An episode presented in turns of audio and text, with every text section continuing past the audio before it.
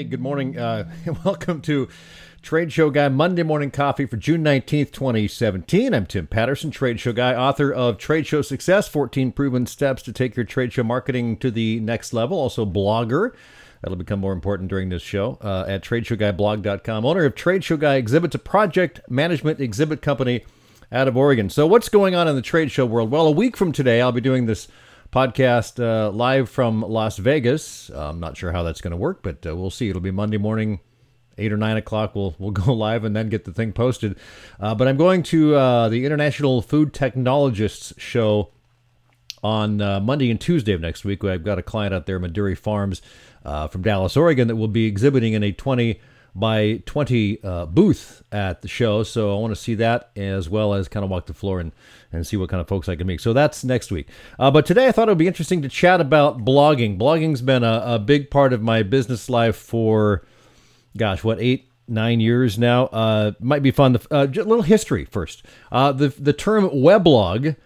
Weblog was coined in 1997. The world's uh, the word's creation has been attributed to Jorn Barger, the influential early blogger uh, and blog Robot Wisdom. Uh, the term was created to reflect the process of logging the web as he browsed. 1998 marks the first known instance of a blog on a traditional news site when a guy named Jonathan Dube uh, blogged Hurricane Bonnie for the Charlotte Observer. Weblog, shortened, of course, to blog in 1999 by a programmer named Peter Merholz. It's not until five years later that Merriam Webster declared the word their word of the year. So that's where blog came from. Some of the early platforms for blogging included Open Diary, Live Journal, Xanga, Blogger, Dead Journal, uh, TypePad. I used TypePad for a really brief time. Uh, WordPress, which uh, is what I've been using ever since I started uh, this particular blog, the Trade Show Guy blog. MySpace. Uh, WordPress launched, by the way, in May of 2003 it took a while to become, you know, the more robust platform that you see today where you can install it on a website and do blogging easily. And even today, there are regular upgrades, updates. Uh, there's a huge community that supports WordPress. I've used WordPress for years, uh, probably a decade or more, and started the Trade Show Guy blog in late 2008. I think I actually posted something in December 2008, got the thing registered on the URL, and really started blogging in earnest early 2009. It's safe to say that that's been going on for eight plus years. So, why blog. I mean, really, why blog? There's so much other stuff you could do, right? Uh, running a business, which is what I do. Well, my reason came down to a few things. Number one, I like to write. I was curious to see how the whole thing would go. I wanted to keep learning and sharing what I'd learned about trade shows and marketing. Uh, at that point, I'd been in the industry, oh, six or seven years, and I wanted to see if it might help build a personal brand of sorts. I don't recall exactly where the name Trade Show Guy blog came from, but in radio, uh, everyone knew me as Gonzo. It's an old, long story from like the 70s.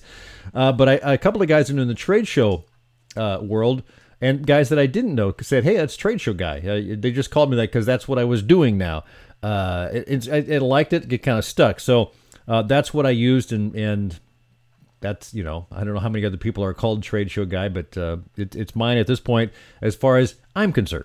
Uh, some of the challenges and questions that came about from starting a blog, including these: How often should you blog? What kind of content should you put up? Uh, where will it come from? How do you promote it? Uh, how long should I do it? What if nothing happens as a result? Nobody reads it. Nobody finds it. You don't tell anybody about it. Uh, there's no right or wrong answers to the questions. You just got to figure that out on your own and move along. Um, how often you blog, how frequently you post stuff is, is a personal answer, even if it's a business blog.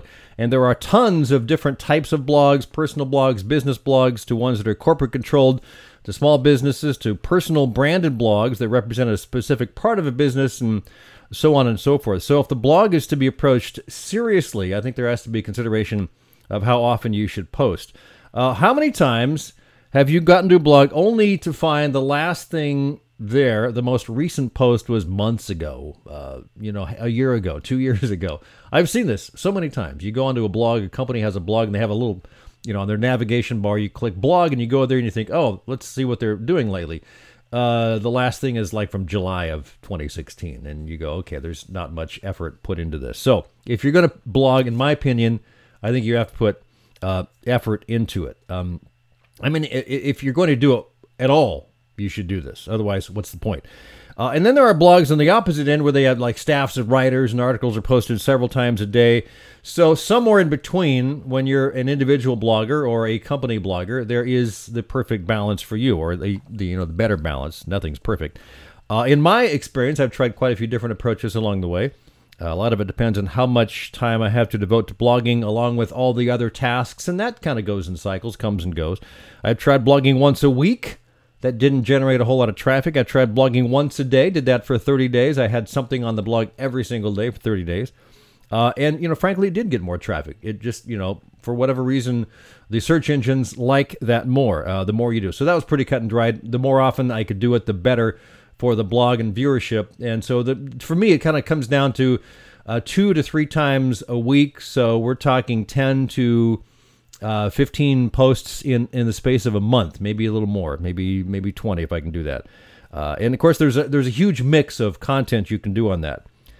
Uh, and that to me is what's really great about blogging. You can post audio and video, images, and writing all on the same platform, and they really kind of fit in there seamlessly. So, where does all this content come from? Well, uh, so many places. You know, I know some people, and I've done this in the past. You have kind of like a, a, a catalog of things you want to write about. You just keep this. And I know some bloggers have hundreds of things on their list. If I ever get a dozen, that's lucky because then I use them up and I got to start over again. Uh, so, uh, you know, I have an idea, I write it down, I take a photo, I write it down, something like that. Uh, I browse, browse other blogs to see what else is being written about, uh, to get ideas from those. Uh, try my hand at giving my perspective on a topic that others are writing about. So if I'm at a trade show, which happens a few times a year, I'll take photos. I'll write about the show. So you can write about business travel, uh, personal travel, write about the changes you see in the industry, uh, people you know. You make predictions if you want. Look back at other people's previous predictions to see how they fared. Other types of blog posts that you can uh, do, case studies, uh, infographics, resource links, uh, links to other blogs, news, problems, and solutions, um, new problems and solutions, uh, comparisons, research what others are saying, uh, FAQ posts, frequently asked questions, uh, SAQ, should ask questions that nobody are asking, uh, posts, ebooks, special reports, interviews, checklists. There's so many things you can do. So if you're serious about putting together a consistent and helpful and readable blog, there are no end to the types of blog posts and information you can share with readers. So that's kind of where the, the content comes from. So, what does the blog actually do? What has it done for me? Well, uh, until a couple years ago, frankly, I really couldn't pin down anything specific. I couldn't say I, I got a result. I got business out of blogging. Uh, I've seen a number of blogs that have gotten lots of business. I've seen others that have just kind of not, and, and I, I, I, was looking for something like that.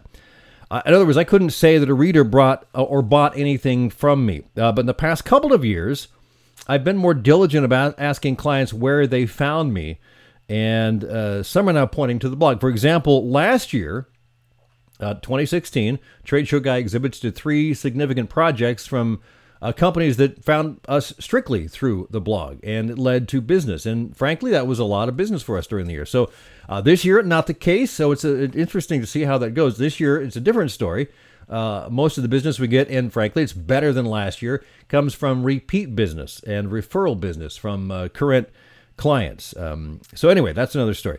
Uh, I love blogging. It's not the easiest thing in the world, but it's not that hard either. It's a good challenge, and uh, I'm sure it's helped me uh, become a better writer along the way, as well as a uh, much better informed writer. So. With that, I'm going to wrap up. I'm headed out on a short vacation to hang out in an Airbnb house in uh, Central Oregon for couple days with the family. And then next week, I'll be podcasting and vlogging from Vegas on Monday morning um, at the uh, IFT. So uh, I like to sh- shut down the show, close the, the podcast, the vlog with one good thing. Now, here's this uh, week's one good thing. Uh, a friend gave me a book for my birthday, which was a week or so ago. Birthday's called Cornflakes with John Lennon. Robert Hilburn was the author. Now, Robert Hilburn uh, was the longtime well known rock and uh, music reviewer for the Los Angeles Times, uh, starting in the late 60s, early 70s. It was with them 25, 30, 35 years. He's since retired, I think, about 10 years ago from that, uh, left the Times. Uh, I'm a big fan of music. This is a great book, lots of insight, tons of great stories, fun stories, folks like John Lennon, Paul McCartney. Uh, Bob Dylan, Johnny Cash, Kris Kristofferson, Elton John, Kurt Cobain, and much more. Uh, good stuff. So that's this week's one good thing. So have a great week and I'll catch you next week from Las Vegas.